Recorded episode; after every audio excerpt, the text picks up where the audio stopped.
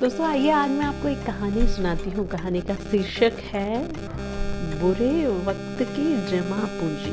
दोस्तों, एक किसान था। इस बार वह फ़सल कम होने की वजह से चिंतित था।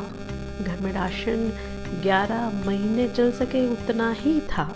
बाकी एक महीने का राशन का इंतज़ाम कहाँ से होगा, यह चिंता उसे बार बार सता रही थी।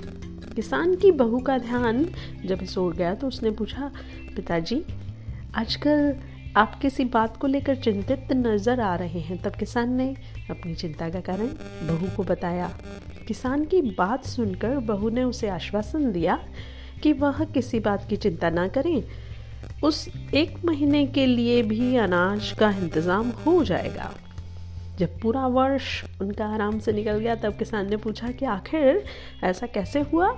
तो बहू ने कहा कि पिताजी, जब से आपने मुझे राशन के बारे में बताया, तभी से मैं जब भी रसोई के लिए अनाज निकालती, उसी में से एक, दो मुट्ठी हर रोज़ वापस कोठी में डाल देती थी। बस उसी की वजह से बारहवें महीने का भी इंतज़ाम हो गया। दोस्तों, इस कहानी से हमें क्या सीख मिलती है?